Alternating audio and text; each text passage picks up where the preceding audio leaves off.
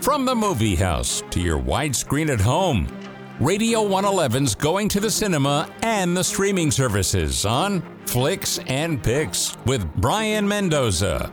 So grab your popcorn and beverage of choice and step into our screening room for our weekly forum on film. Now, here's Brian. The Mushroom Kingdom is under attack by King Bowser, and it's up to Mario and his friends, which include his brother Luigi, a plucky little creature named Toad, and Princess Peach, the ruler of the Mushroom Kingdom. And all of them have to go and fight against Bowser, the evil Turtle King, in the Super Mario Bros. movie. Now, the Super Mario Bros. movie is based on the classic video games, and it's one of those things where you grew up with the video games like I have, and so for the most part, it remains fairly faithful to the video game. It's basically the video game and movie platform. Of course, there are always going to be deviations. In fact, I think partly the deviations are some of the best parts of this. I talked about a couple weeks ago for The Last of Us that when it deviated from the video game, it had some great television. It was really excellent, especially like the Bill and Frank episodes and the way it deviated a little bit from like, you know, the Left Behind DLC and just the different types of performances without recreating every single performance is really great television and even its own adaptation even adapting the video game it was great. And so as an adaptation of the video games this is a pretty solid to good movie because it does effectively translate all the weirdisms all the world building all of the characters in a way that's very effective. So if you're just going to go to see this movie to see a very faithful recreation of mario brothers without having to play the video game, without having to press buttons and the game and the and the movies on the big screen and you just want to see your favorite video game come to life on film, this is the film for you. I think that's a really you know, a, fair thing to want in a movie. I think it's fair to mostly just want a nice, clean adaptation, safe, and that's what it is. It's a safe movie it's a safe movie for children. It's a safe movie for everybody. It doesn't take a lot of risks. What it does instead is that it provides a lot of fan service for the people watching it. And I think that that's both a good and not so great thing. I think that the film itself could be better because it could do more, it takes some more risks with its storytelling, maybe do a little bit better with its story arcs, you know. But I understand that this is not really that kind of film, and and that's fine. It's an interesting movie in the sense that there's so many things going for it, and it's safe. But I just when I left the theater, I thought. I do want to play the video game because it feels like I should be pressing buttons watching this movie. You know what I mean? Because the movie's so close to the video game that it almost feels like you're at a distance because it's like, oh my god, I just want to like, you know, press play this game. I want to press the buttons, and it's it's that. It's a safe movie, and it's completely, you know, fine for that. I, in, in terms of like the technical quality, technical qualities, the animation is brilliant. I think it looks beautiful. I think that, you know, they really captured the beauty and the character of the Mushroom Kingdom and Mario and his friends. I think that that's really what was effective about that film was that they really knew how to get those characters to look like themselves. And that's pretty badass, I would say. That's pretty badass for this film.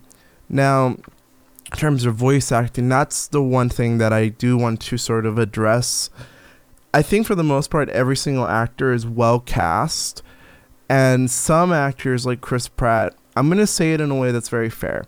Chris Pratt is a very limited voice actor. Very limited. You can recognize who he is. It works really well for the Lego movie because the character he's playing is meant to sort of be a blank slate so the Chris Pratt voice works effectively.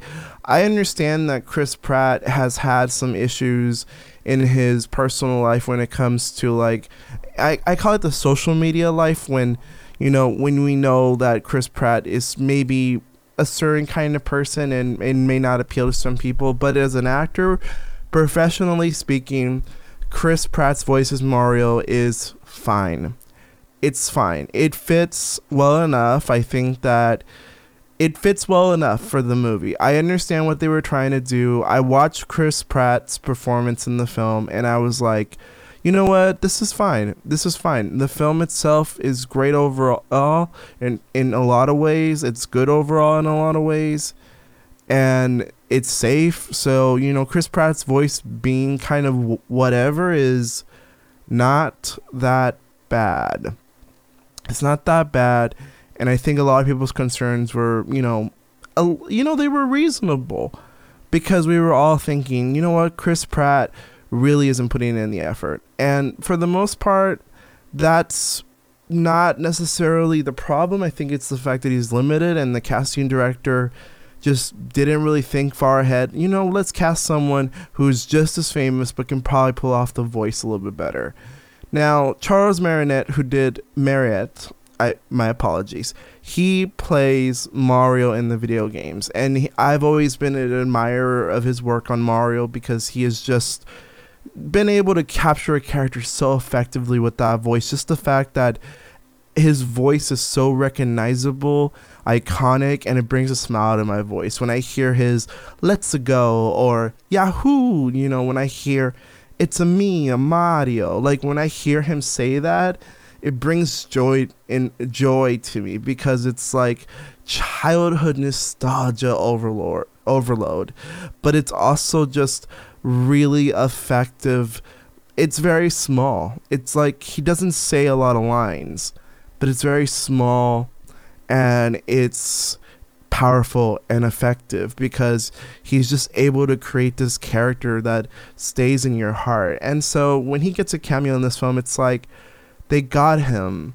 And it's such a shame that they didn't think of giving him the film. I think it's very cowardly of like film casting directors in animation, with some exceptions, of course, like Puss in Boots, because they will always hire celebrities and Shrek. But that was always part of the gig, you know, that's always been part of the gig.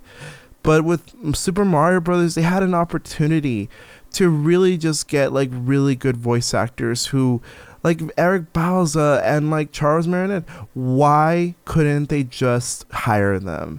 They can carry this film. Of course, you can get a celebrity to voice maybe Bowser. Bowser would be a great opportunity to, you know, give your voice actor that. There were opportunities, and they didn't take him. and I think that's a bit of shame that again voice actors are given the shaft in a big movie. I saw the credits and Cree Summer was in this movie and it said additional voices and I'm thinking she could have been great as I don't know Toadette or something. But Toadette's not in the film. I'm just saying that like if they ever did a sequel with Toadette, don't cast a celebrity, cast Cree Summer. It's a, it's a bit of a shame and you know John DiMaggio is in the film, but again these are all small roles you know, and I and I thought like Seth Rogen does the voice of Donkey Kong and it's effective because Donkey Kong just has the monkey voice. But I sometimes wonder would another would a real professional voice actor have done better? Who knows? Seth Rogen is getting to that point where he is a, a voice actor but a very limited one cuz you recognize it's him. It, it works for like Invincible because that's just sort of how the character is written but Donkey Kong, I, I think it's effective, but it gets me thinking what would a voice actor have done with that role? But if we're going to talk about great voice acting, Jack Black as Bowser is amazing. He is very effective. This one part where he's singing is just so hilarious. The audience was really into it. That was the highlight of the film. And Keegan Michael Key as Toad that was a very good voice. I thought it was perfect. And I would say Charlie Day as Luigi. He deviates a little bit from the established voice, but it works because he does have that type of cartoony voice. No offense to Charlie Day, I think he has a wonderful voice. So if you're looking for a fairly safe movie with a pretty good amount of like solid voices, especially a great performance by Jack Black as Bowser, Super Mario Bros. the movie does an effective job of recreating, capturing the aesthetic and feel of the original video games. Despite Chris Pratt's limited vocal performance, it still fits. And I think that if you really want to see just a colorful movie, safe, comfortable, this is the movie for you. And especially the performances of Keegan Michael Key, Charlie Day, and especially, especially Jack Black are just worth the price of admission alone. So, overall, I would give this movie a solid 3 out of 4 stars. You know, not a 3.5, not a 4. Solid 3. Go check it out with your children. They'll have a good time, but they might not necessarily remember it afterwards. Or rather, they would just want to play the video game instead. But we'll see.